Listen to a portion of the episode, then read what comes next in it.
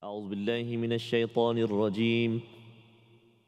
ولئن أتيت الذين أوتوا الكتاب بكل آية ما تبعوا قبلتك صدق الله العظيم.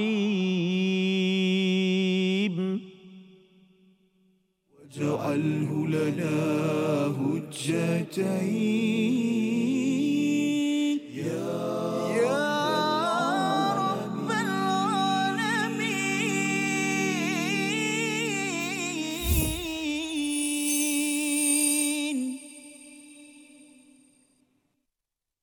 Assalamualaikum warahmatullahi wabarakatuh. Alhamdulillah wassalatu wassalamu ala Rasulillah wa ala alihi wa man wala syada la ilaha illallah syadana Muhammadan abduhu wa rasuluhu. Allahumma salli ala sayidina Muhammad wa ala alihi wa sahbihi ajma'in. Amma ba'du. Apa khabar tuan-tuan dan puan yang dirahmati Allah sekalian? Kita bertemu dalam My Quran Time Quran Salat Infaq pada hari ini untuk sama-sama kita melihat kepada bahagian akhir daripada halaman yang ke-22 iaitu satu ayat daripada ayat yang ke-145 masih lagi kita berbincang tentang perubahan pemindahan kiblat bagi Nabi Muhammad sallallahu alaihi wasallam kepada para sahabat bagi orang-orang yang beriman orang-orang yang berme- menyerah diri kepada Allah muslimun dan pada hari ini kita bersama Al-Fadil Ustaz Tarmizi Abdul Rahman. Apa khabar Ustaz? Alhamdulillah Fadil Safa sihat ya. Alhamdulillah. Alhamdulillah Safa saya dah masuk akhir juzuk eh akhir juzuk. Akhir halaman pertama juzuk. Akhir halaman ya. Insya-Allah. Dan alhamdulillah kita panjatkan syukuran Ustaz ya kepada tuan-tuan yang berada di rumah, yang berada di studio pada hari ini. Kita mengalung-alungkan kehadiran untuk kita selalu menghidupkan ya, menghidupkan budaya belajar Betul. mengajar al-Quran Betul, Ustaz ya sebagaimana dinyatakan oleh Nabi sebagai orang yang paling baik Betul. iaitu belajar mengajar Betul, al-Quran dan kita akan lihat uh, nanti bagaimana uh, Quran ini sebenarnya memang ianya akan mentransformasi Faham. ya kepada kehidupan kita. Sebagaimana kita maklum juga tentang istilah ummatan wasatah dah ada ayat yang ke-143 yang berkaitan dengan kalau kita nak jadi umat wasatiyah ustaz ya yang berada di pertengahan sudah tentunya Quran perlu ada. Dan Quran itu wajib pula direview disemak pada setiap hari dalam dalam amalan dalam fardu solat yang menjadi topik besar bagi juz yang kedua pada hari ini. Mari sama-sama kita mulakan dengan doa kita subhanakala ilmalana illa ma 'allamtana innaka antal alimul hakim. Rabbi zidni ilma. Kita saksikan apakah sinopsis ringkasan bagi satu saja ayat pada hari ini. Iaitu pada ayat yang ke-145, keinginan hawa nafsu orang-orang yang ingkar terhadap kitab suci dan bagaimana Allah memberi amaran hatta kepada Nabi Muhammad sallallahu alaihi wasallam. Mari sama-sama kita baca ayat 145 dipimpin Al-Fadil Ustaz Tarmizi Abdul Rahman. Terima kasih Fadil Ustaz Fazrul. Bismillahirrahmanirrahim. Assalamualaikum warahmatullahi wabarakatuh. Alhamdulillah, thumma alhamdulillah. Wassalatu wassalamu ala rasulillah wa ala alihi wa sahbihi wa man wala wa ba'da. Allahumma salli ala Sayyidina Muhammad wa ala ali Sayyidina Muhammad.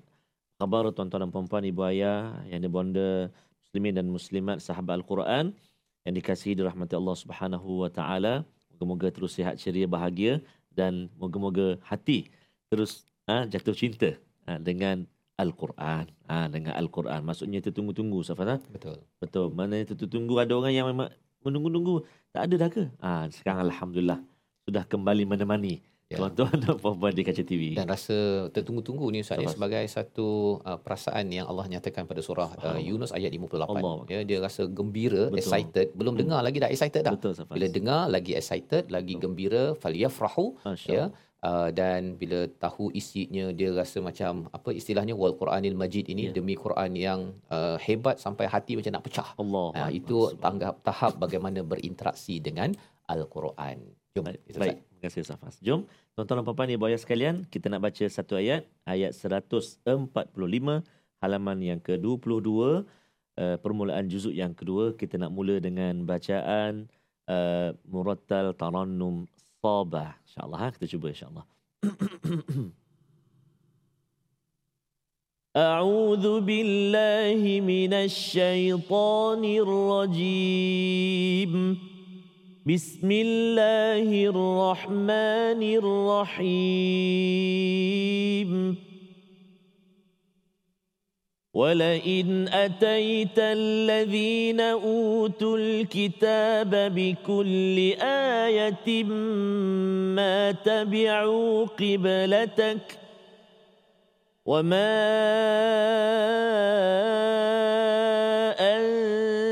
أنت بتابع قبلتهم وما بعضهم بتابع قبلة بعض ولئن اتبعت أهواءهم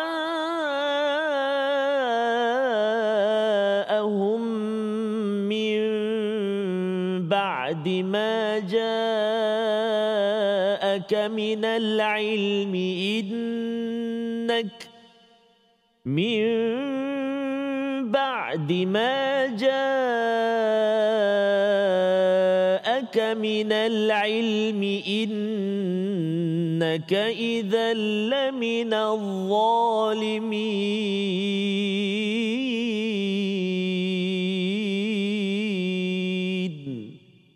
صدق الله العظيم Astagfirullahalazim kita bacaan daripada ayat yang ke-145. Alhamdulillah terima kasih ucapkan pada Al-Fadhil Ustaz Tarmizi ya bersama dengan tuan-tuan yang berada di studio. Harapnya sebentar tadi kita sedah pun mendengar dan juga kita senyap ya mendengar dan senyap itu sebagai satu syarat untuk kita mendapat turhamun Ustaz ya.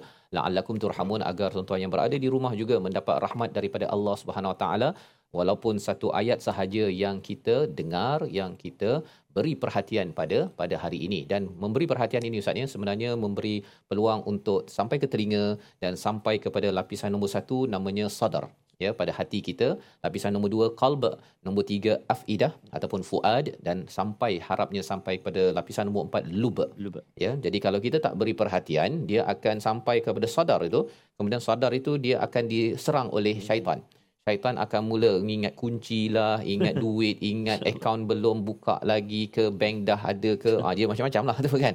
Ya, lapisan nombor satu itu pun sudah diserang. Itu sebabnya permulaan kita baca Al-Quran ni, A'udzubillahi minasyaitanir rajim. Baik, jadi pada ayat yang ke-145 ni kesinambungan daripada peristiwa perubahan kiblat ya sebagaimana kita sudah belajar sebelum ini di mana nabi pada ayat 144 satu tanda kasih sayang daripada Allah Subhanahu wa taala qad nara taqalluba wajhika fis sama. Ya Allah memerhati kepada nabi yang mendongak melihat ke langit sesuatu yang ingin disampaikan dan terus sahaja Allah memberi satu hadiah kepada nabi hadiah kepada kita umat Islam falanuwalliyannaka qiblatan tardaha. Ya jadi apabila berlaku peristiwa perubahan tersebut, ya, ada kumpulan Yahudi dan kumpulan Nasrani yang mereka ini tidak puas hati. Itu sebabnya pada ayat 145 Allah menyatakan wala in ataital ladzina utul kitab, ya. Dan sesungguhnya ya in tu jika ustaz ya, tapi ada perkataan lam itu sebagai satu penekanan, ada yang menyatakan ini sebagai satu sumpah jika kamu memberikan siapa kamu ini merujuk pada Nabi Muhammad sallallahu alaihi wasallam ya bila nabi tengok orang Yahudi orang Nasrani itu macam tak berapa nak percaya tak nak berubah kepada Masjidil Haram maka Allah menyatakan jika kamu nak sangat kepada utul kitab mereka yang diberikan kitab dan kita tahu bila Allah menggunakan perkataan utu kita tahu dah ini ada konotasi negatif. Kalau ataina yang itu ada konotasi positif jadi bila diberikan kepada utul kitab orang Yahudi, orang Nasrani, kalau katakan kamu berikan apa? Bi kulli ayah, ya. Pada setiap ayah beri macam-macam sebab mengapa kena menghadap kepada Masjidil Haram, ini adalah perintah Allah ataupun diberikan uh, segala macam mukjizat uh, bukti-bukti kebesaran Allah Subhanahu Wa Taala. Allah kata ma tabi'u qiblatak, ya bahawa mereka ini tidak mungkin ya mereka ini tidak mungkin ataupun istilahnya tidak sama sekali ustaz ya. Tabi'u mengikut kepada kiblat kiblat kamu. Jadi ini satu pelajaran yang penting kepada nabi bahawa walaupun nabi cuba untuk menyampaikan tetapi perlu juga ada kefahaman. Jangan sampai nabi kecewa ya. Nabi kecewa ketika menyampaikan padahal mereka ini uh, sebenarnya kerana dengki kerana sombong akhirnya mereka ini tidak mahu mengikut kepada Nabi Muhammad sallallahu alaihi wasallam. Jadi ini uh, perkara besar yang kita Betul. boleh belajar Ustaz ya. Dalam hidup kita ini kalau ada orang tu sombong, yeah. kalau orang tu ada dengki, dua perkara ini Betul. memang menghalang daripada kebenaran. Benar. Ha, ya, Pelajarannya kita tak tahulah orang tu dengki ke sombong kan tetapi paling kurang pelajaran untuk kita saya sendiri jangan dengki kalau ada orang dapat lebih ataupun dapat sesuatu kelebihan. Jangan sombong. Ha, jangan sombong ni memandang hina, memandang kecil kepada sesuatu kebenaran walaupun datang daripada orang yang uh, anak kecil ataupun daripada orang lain ya yang kita kata oh dia bukan geng saya, dia ni belajar apa sebagainya. Kerana ada dua perkara ini sahaja inilah rahsia yang menyebabkan matabi'u qiblatak ya iaitu mereka ini tidak akan mengikut kepada kiblat kamu. Kiblat ini adalah satu perkara yang besar kerana kita sudah belajar daripada ayat 143. Kiblat ini adalah lambang kepada ummatan wasata ya kepada umat pertengahan ustaz ya jadi bila seseorang itu tidak mahu ikut pada kiblat menghadap Masjidil Haram mereka sama ada akan jadi ekstrim pada kanan ya ataupun ekstrim pada kiri dan ia menyebabkan lahir ideologi yang pelik-pelik ustaz ya boleh bunuh orang eh, selamba begitu sahaja rasanya boleh nak tekan orang nak oppress ataupun ter, apa menzalimi kepada orang miskin ke kita buat saja apa saja ini kesan daripada daripada orang yang tidak mahu mentauhidkan Allah me, menghadap kepada kiblat yang satu datang daripada Allah Subhanahu Wa Taala. Apa pelajaran seterusnya? Kita berehat sebentar. Selepas ini kita melihat kepada My Quran Time, Quran, Salat, Infaq. insya-Allah. Waj'alhu lana hujjatain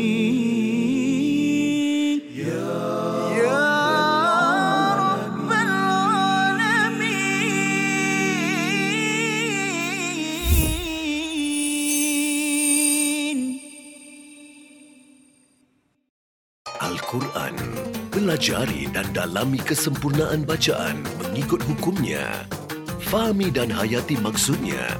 Amalkan dan jadikannya sebagai panduan kehidupan. bukan hanya kita belajar tadabbur bahkan kita akan belajar tajwid secara mendalam dan ada segmen hafazan Saksikan episod baharu My Quran Time 2.0 setiap hari 12.30 hari di TV9 juga di saluran Astro 149. ولئن أتيت الذين أوتوا الكتاب بكل آية ما تبعوا قبلتك وما أنت بتابع قبلتهم وما بعضهم بتابع قبلة بعض. صدق الله العظيم.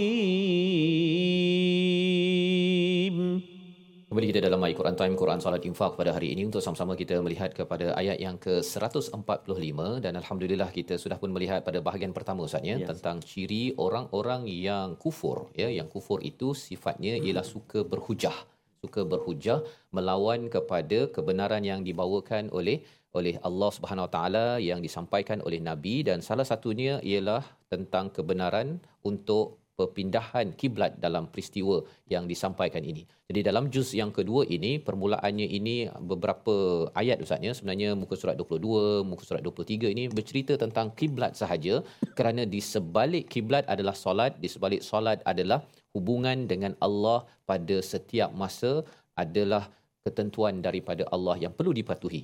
Dan pada bahagian pertama tadi kita sudah pun melihat bahawa sebenarnya matabi'u qiblatak itu mereka ini langsung tidak akan mengikut kamu dalam kiblat ini menceritakan orang yang tak nak ikut dekat-dekat ustaz ya. InsyaAllah. Asalnya itu kerana dalam hatinya itu suka suka berhujah Ya. ya, suka nak melawan. Itu sebabnya dalam hidup kita ni kalau perkara tersebut kebaikan, tak payahlah kita pasal critical mind. Wah kan, pasal saya ni dah belajar tinggi jadi saya mesti critical, semua benda nak di dikritik ya. Kerana itu adalah satu penyakit. Kalau kita ingin mencari uh, pilihan lain pada perkara-perkara yang uh, biasa ya Ustaz ya dalam kehidupan seharian. Tu okey kan? Tetapi kalau bab-bab agama ini kalau kita menggunakan critical mind kita uh, melangkau daripada penyerahan kepada Allah Subhanahu Wa Taala akhirnya jadi seperti orang-orang Yahudi ataupun Nasrani dalam ayat yang kita bincang sekarang ini. Dan apa Allah nyatakan wama anta bitabi'in qiblatahum ya iaitu dan tidak pula kamu akan mengikuti kiblat mereka ya.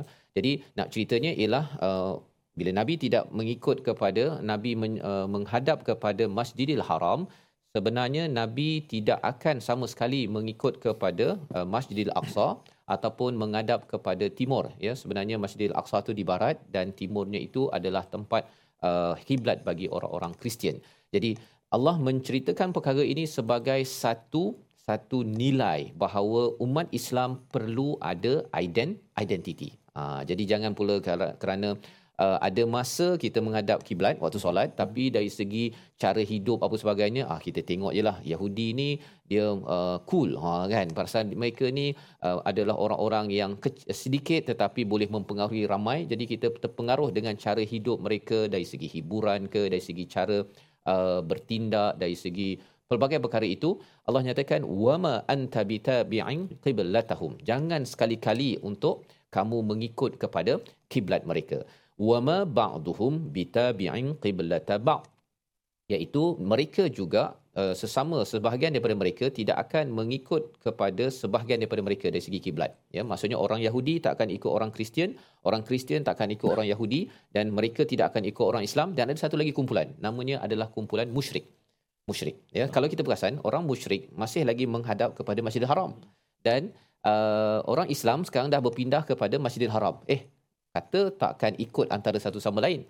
Itu adalah satu clue ustaz. Clue maksudnya apa selepas ini orang-orang musyrik tidak akan lagi menghadap kepada Masjidil Haram jadi itu satu perjuangan bila Allah dah mula daripada Madinah itu menghadap kepada Masjidil Haram selepas ini Masjidil Haram itu perlu disucikan dan ini adalah misi perjuangan yang Allah masukkan. Bagi Nabi, bagi para sahabat bila dah tahu begini, mereka dah tahu dah bahawa kita tidak akan berkongsi. Kalau selama hari ini kita berkongsi dengan orang Yahudi, kita dah berpindah.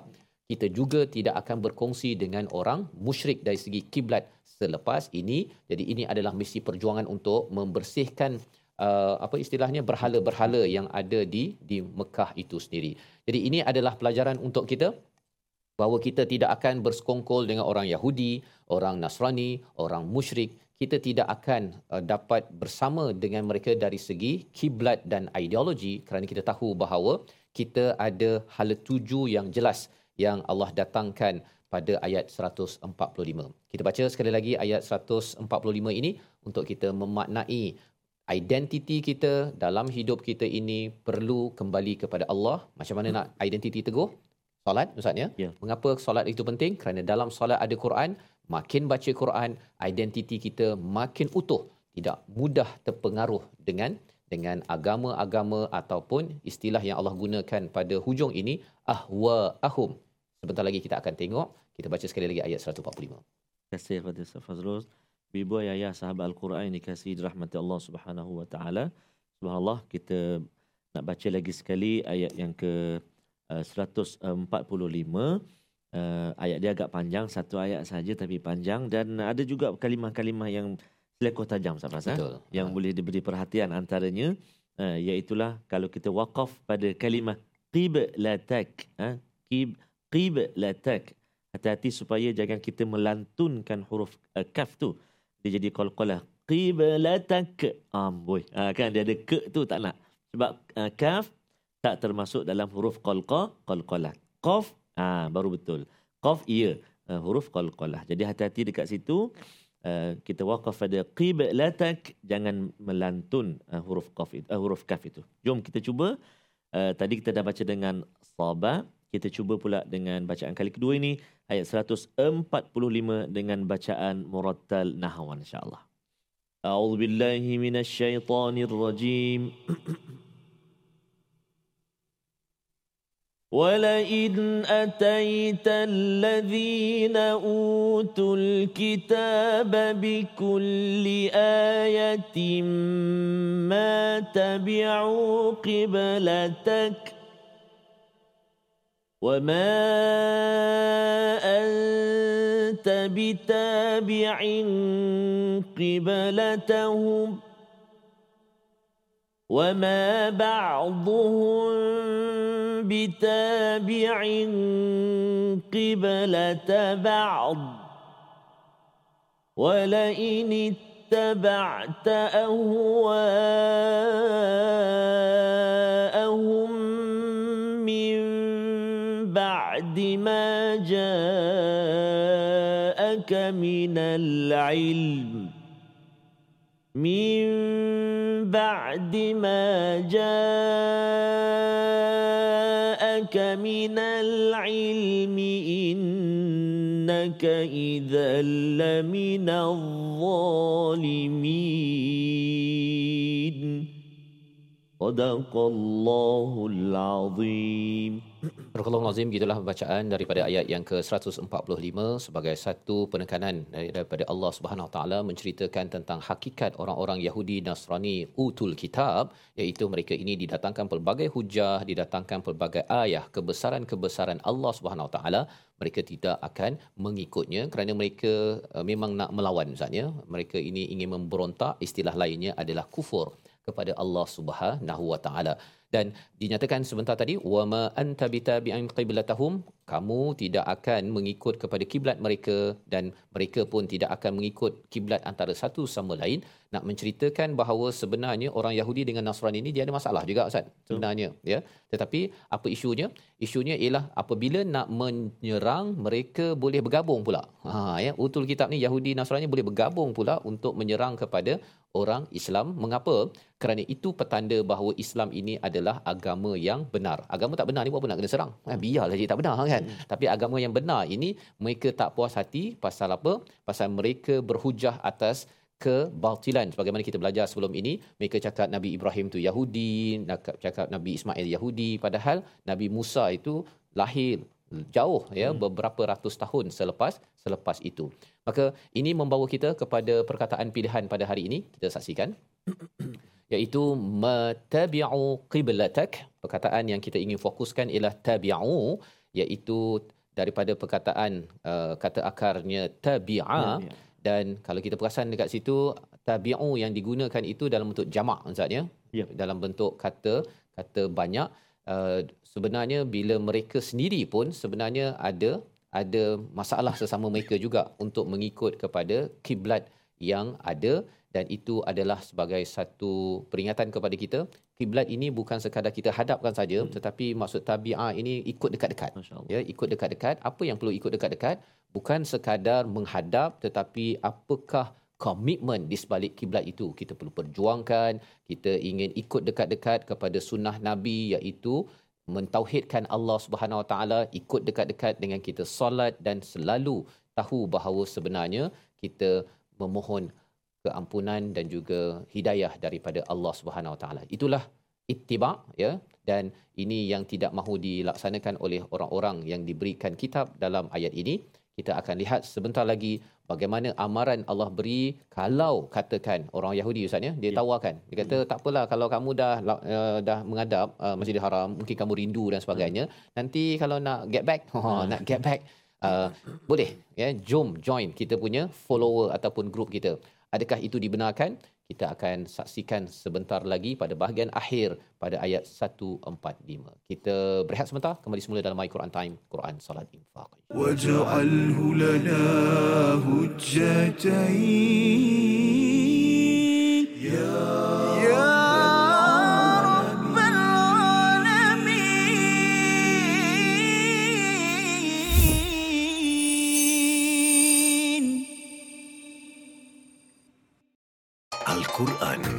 Pelajari dan dalami kesempurnaan bacaan mengikut hukumnya.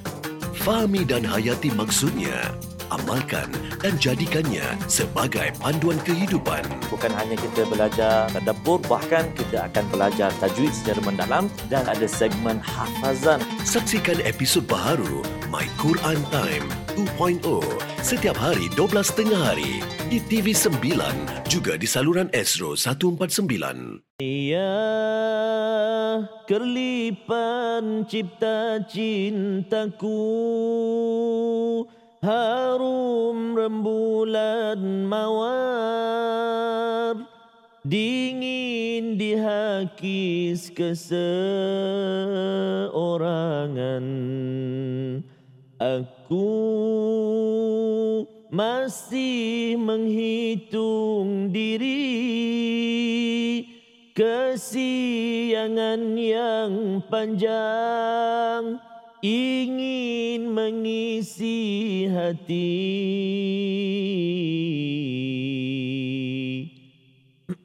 Dapatkan yang original eh? Yang original tak serak insyaallah. Itu antara lirik uh, lagu Kerlipan Cinta Hidayah mohon hidayah daripada abang Robbani Ustaz Ya, Fas. InsyaAllah ya. Hidayah ni sebenarnya yang kita uh, sudah belajar pada ayat Mhm. 142 semalam ataupun sebelum ini Ustaz ya. Uh, iaitu yahdi may yasha'u ila siratim mustaqim. Betul. Ya, Allah yang memberi hidayah tapi kita kena cari ya Betul. kena usahakan dia bukannya tunggu je tunggu duduk, seru ya belum sampai seru belum sampai seru ya orang yang cakap begitu sebenarnya Ha. mungkin kena dengar ayat 142 ini Subhanallah. untuk pastikan berada di atas jalan yang lurus ini memanglah hidayah daripada Allah tetapi uh, bila digunakan perkataan yahdi may yasha kepada siapa yang dikendaki uh, Allah lah yang maha mengkendaki tetapi dalam masa yang sama kita kena ada keinginan uh, kembali kepada Allah ingin uh, berusaha untuk mencari hidayah Ustaz ya dan Betul. salah satu usahanya kita baca al-Quran. Subhanallah betul Safas eh. Sebut Safas uh, sebut pasal baca al-Quran, mestilah kita nak cuba baca yang baiklah. Ya. Bacaan yang baik, suaranya, hukum tajwidnya dan itulah juga dalam My Quran Time kita memberi penekanan uh, dalam aspek bacaan juga iaitu ada kita sesi ulang kaji tajwid. Seperti mana yang kita nak kongsikan pada hari ini iaitulah kita nak ulang kaji tentang ikhfa syafawi. Ha, ikhfa syafawi iaitulah tentang hukum mim mati. Ha, kan? Kalau ikhfa hakiki nun mati atau tanwin, tapi kalau ikhfa syafawi uh, berkait dengan hukum mim mati. Jom kita saksikan uh, kalimah yang kita ingin beri perhatian iaitulah menyempurnakan hukum ikhfa syafawi pada kalimah a'udzubillahi minasyaitonirrajim. Wa ma ba'dhuhum bitabi' wa ma ba'dhuhum bitabi' contoh ha? Makna kita wakaf dekat situ. Apa dia? Ikhfa syafawi ha? Iaitulah uh, terjadi apabila hukum uh, apabila mim mat, uh, mati atau mim sakinah bertemu dengan huruf ba dalam dua kalimah. Jadi iaitu kita baca dia tu menyembunyikan sebutan uh, mim sakinah ataupun mim mati di samping huruf ba. Maka bacaan dia ialah dengung dengan dua harakat. Contoh sekali lagi. وَمَا بَعْضُهُمْ بِتَابِعٍ Cuba satu, dua, mula.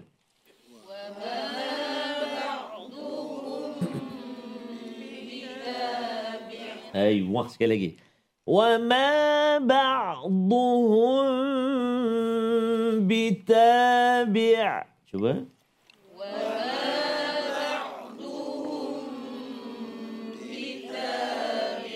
Masya Allah. Ha, jadi uh, apa tu uh, dengung dua harakat. Ha? Kita uh, rapatkan bibir tu uh, maknanya uh, bila kita baca tu kita sembunyikan kesempurnaan, kita sembunyikan uh, huruf ba uh, di samping huruf uh, di, sembunyikan huruf mim di samping huruf ba. Kan? Uh, sekali lagi. Bita wa ma ba'dhuhum bitabi' Cuba.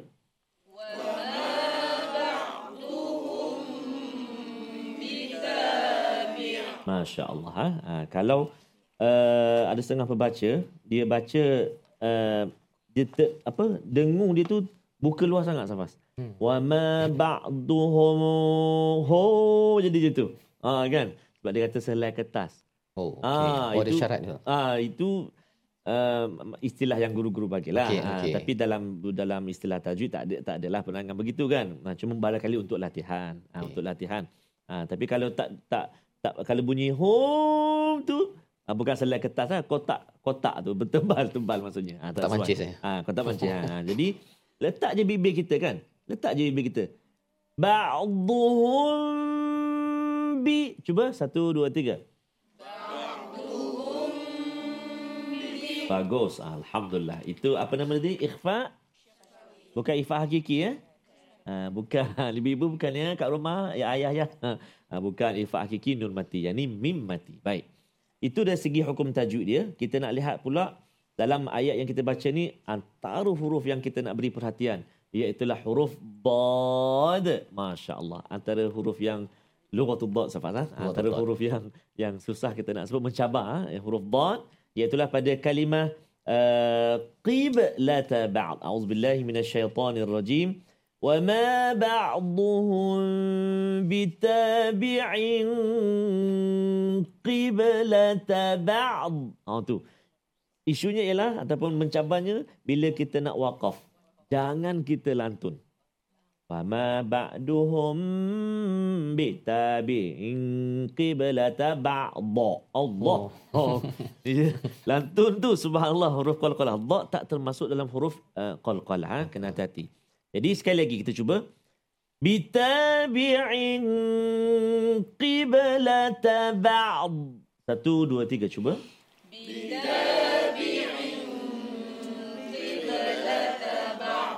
Ba'd. Dia kata saya baca bunyi ba' je ustaz. Ba' tak ada. Ba' je. Oh, macam mana nak bunyikan ba' tu? Nak nak ada huruf dia tu. Kita untuk latihan mungkin kita boleh buat. Kita hidupkan dulu. Ba'din tu. Ba'din. Cuba ikut. Ba'din. Ba'din. Okey, yang kali yang yang nak buat lepas ni ni tahan din tu ah, jangan bunyikan dia. Ah, ba'd. Satu, dua, tiga. Itu jadi tu. Ba'din, ba'din, ba'din, ba'din, ba'd. Ah, tahan dia. yang kelima tu. Oh, Oh, yang kelima memang. tu lah. Itu antaralah. Oh, Ah, caranya Ustaz, ya, cara- untuk cara. pastikan Ah, berjaya. huruf-huruf lain pun sama. Ha, kan huruf lain pun sama. Bariskan dahulu kan. Ha, ba- ba'dhan. Ba'dhan ba' eh, ba'dhan ba'dha lah kalau wakaf kan. lah. Dia jadi mak iwat kan. Ha, jadi itu latihan eh. Boleh insya-Allah. Okey, kalau boleh dah bahagian tu kita nak cuba hafal lah pula. Ah, kita nak cuba hafal daripada permulaan ayat 145. Sudah bersedia? Jom kita baca. A'udzubillahi minasyaitonirrajim. ولئن أتيت الذين أوتوا الكتاب بكل آية ما تبعوا قبلتك Satu, dua, tiga. Cuba.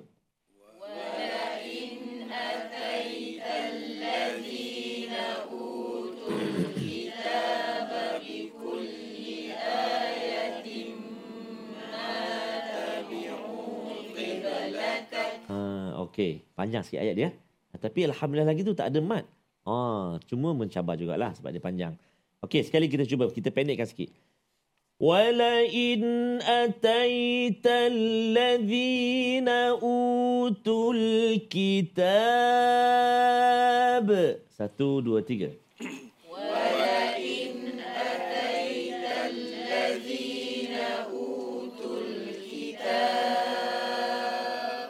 Masya Allah. Ada satu, dua, tiga, empat, lima kalimah dulu.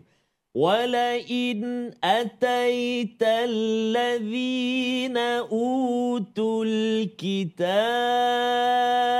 Satu, dua, tiga.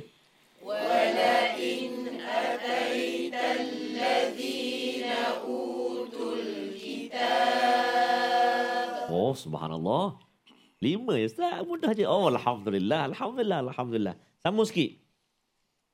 ولئن أتيت الذين أوتوا الكتاب بكل آية Tambah dua kalimah jadi tujuh. Ah, baca tengok dulu. Satu, dua, tiga.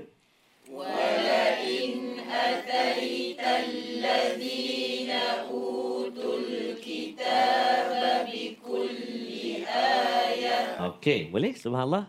Ha, cuba tak tengok pula. Satu, dua, tiga. Walain ataita alladhina utul kitaba bikulli Masya Allah, Subhanallah, Tabarakallah. Sambil-sambil duduk menyandar macam tu je ya. Ah, subhanallah, Alhamdulillah, Alhamdulillah. Baik, saya baca cuba uh, sambung. Walain ataita alladhina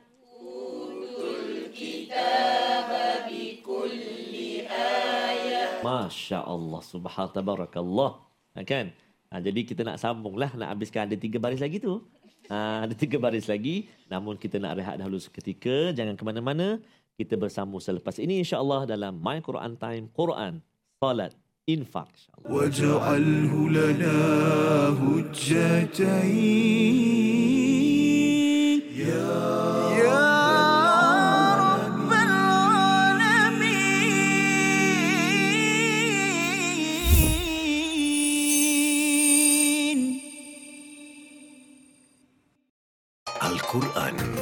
Pelajari dan dalami kesempurnaan bacaan mengikut hukumnya. Fahami dan hayati maksudnya. Amalkan dan jadikannya sebagai panduan kehidupan. Bukan hanya kita belajar tadabbur, bahkan kita akan belajar tajwid secara mendalam dan ada segmen hafazan. Saksikan episod baharu My Quran Time 2.0 setiap hari 12.30 hari di TV9 juga di saluran Astro 149. Kita dalam My Quran Time Quran Salat Infak pada hari ini untuk sama-sama kita melihat kepada ayat 145 sebagai blok yang terakhir daripada halaman yang ke-22.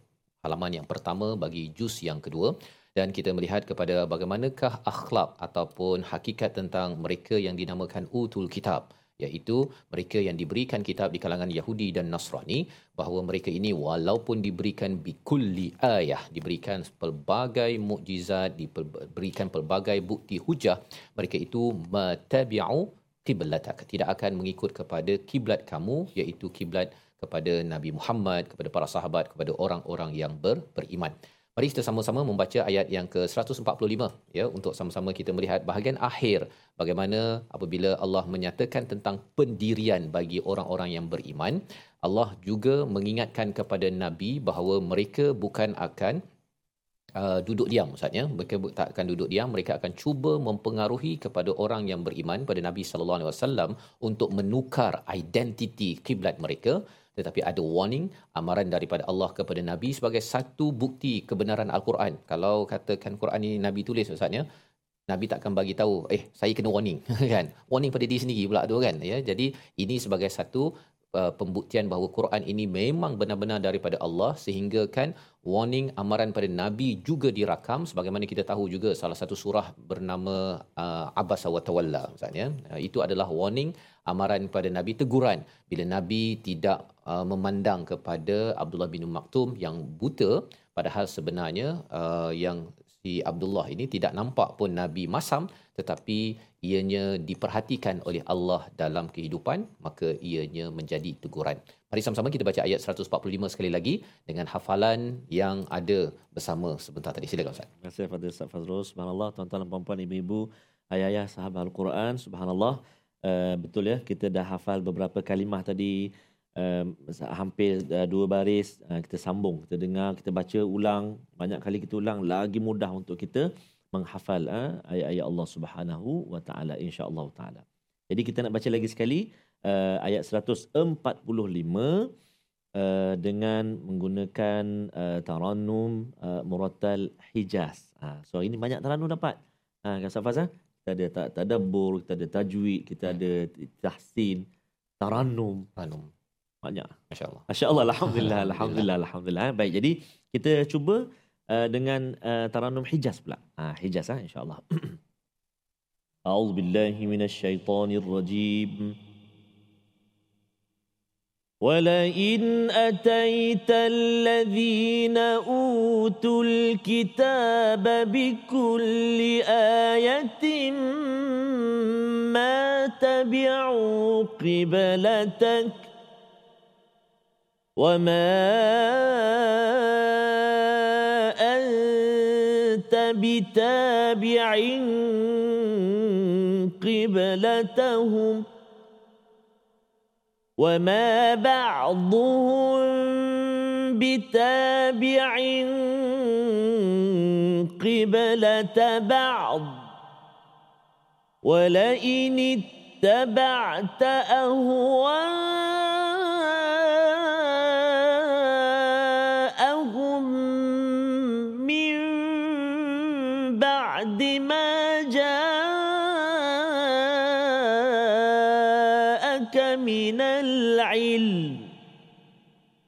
من بعد ما جاءك من العلم إنك إذا لمن الظالمين.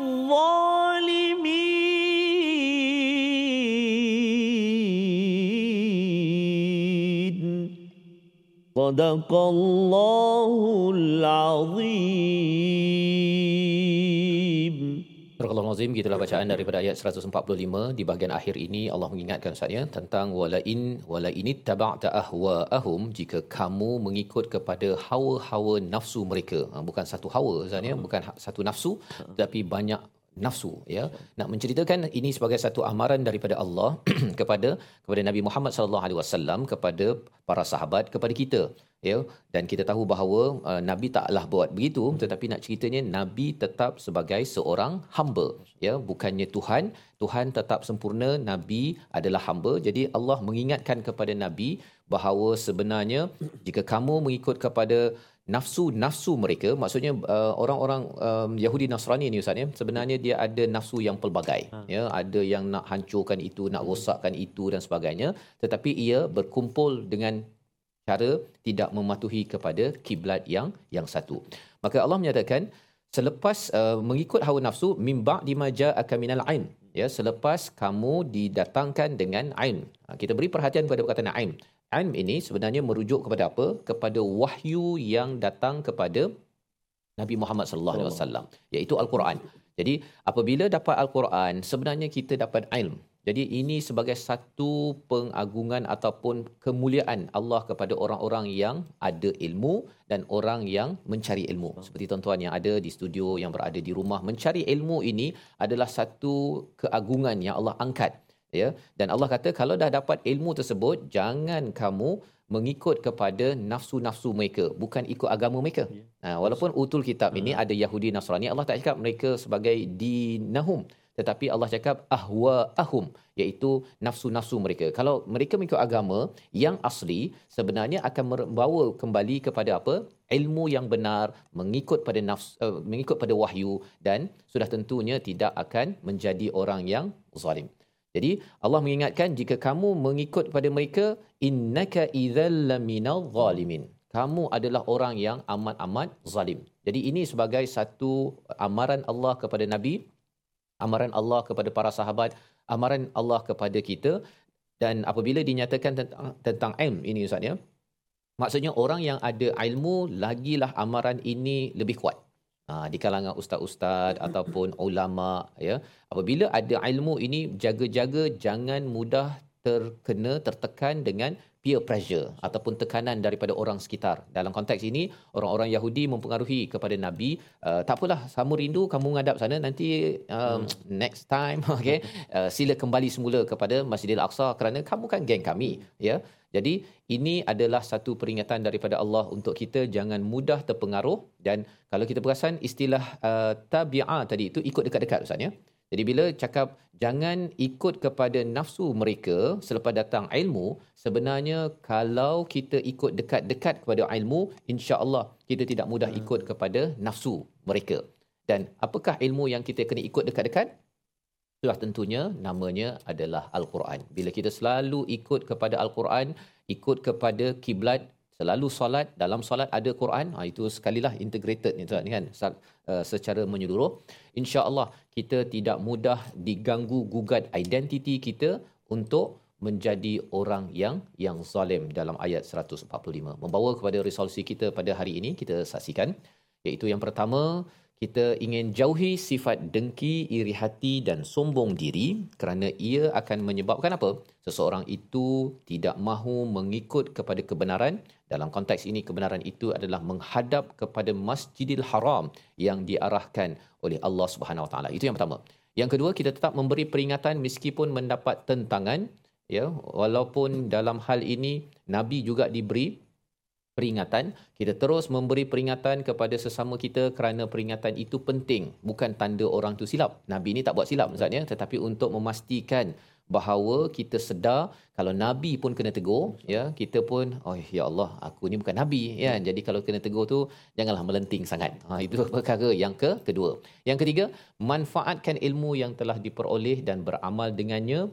Jangan sampai kita ada ilmu tetapi kita masih lagi mengikut kepada nafsu-nafsu diri ataupun nafsu daripada orang yang berada di sekeliling kita. Kita doa kepada Allah Subhanahu Wa Taala kita mampu ikut dekat-dekat kepada ilmu daripada wahyu menghadap kiblat dengan solat pada setiap hari. Kita berdoa bersama Al-Fadhil Ustaz Tamizi. Terima kasih Fadil Safas. Bismillahirrahmanirrahim. Alhamdulillahi Rabbil Alamin. والعاقبة للمتقين ولا عدوان إلا على الظالمين اللهم صل على سيدنا محمد وعلى آل سيدنا محمد اللهم يا الله ويا رحمن ويا رحيم Ampunilah dosa kami ya Allah Ampunilah dosa ibu ayah kami ya Rahman Ampunilah dosa-dosa ibu ayah mertua kami ya Arhamar Rahimin Dosa-dosa muslimin, muslimat, mukminin dan mukminat birahmatik Ya Arhamar Rahimin. Ya Allah, ya Tuhan kami, jadikan kami hamba-hambamu, Ya Allah. Yang bersungguh-sungguh menggali ilmu-ilmu buat kami, dekatkan diri kami kepadamu, Ya Allah. Jadi kami saat ini berada dalam majlis ilmu, sehinggalah ke akhir nyawa kami, Ya Allah. Izinkan kami berada dalam majlis ilmu, Ya Arhamar Rahimin. وصلى الله على سيدنا محمد وعلى آله وصحبه وبارك وسلم. الحمد لله رب العالمين. تقبل الله. Taqabbal ya karim semoga Allah menerima amal kita menerima doa kita. Makbulkan apa yang kita doakan bersama tuan-tuan yang berada di studio yang berada di rumah. Kerana kita yakin bahawa kita amat memerlukan hidayah bantuan daripada Allah. Apatah lagi bila kita berada pada majlis ilmu Ustaz ya? Majlis ilmu ini untuk kita selalu tidak uh, apa selalu ada identiti diri yang jelas dan tidak mudah terpengaruh dengan nafsu diri satu tapi nafsu daripada orang-orang yang berada di sekeliling dan teruskan bersama untuk kita melihat kepada bagaimana lagi ya pendekatan ataupun pencerahan daripada Allah tentang peristiwa pertukaran kiblat yang menjadi topik penting awal surah Al-Baqarah pada juz yang kedua dalam My Quran Time Quran Salat Infaq insya-Allah.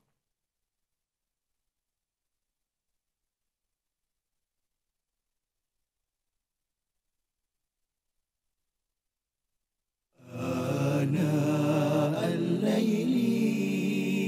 وأطراف النهار.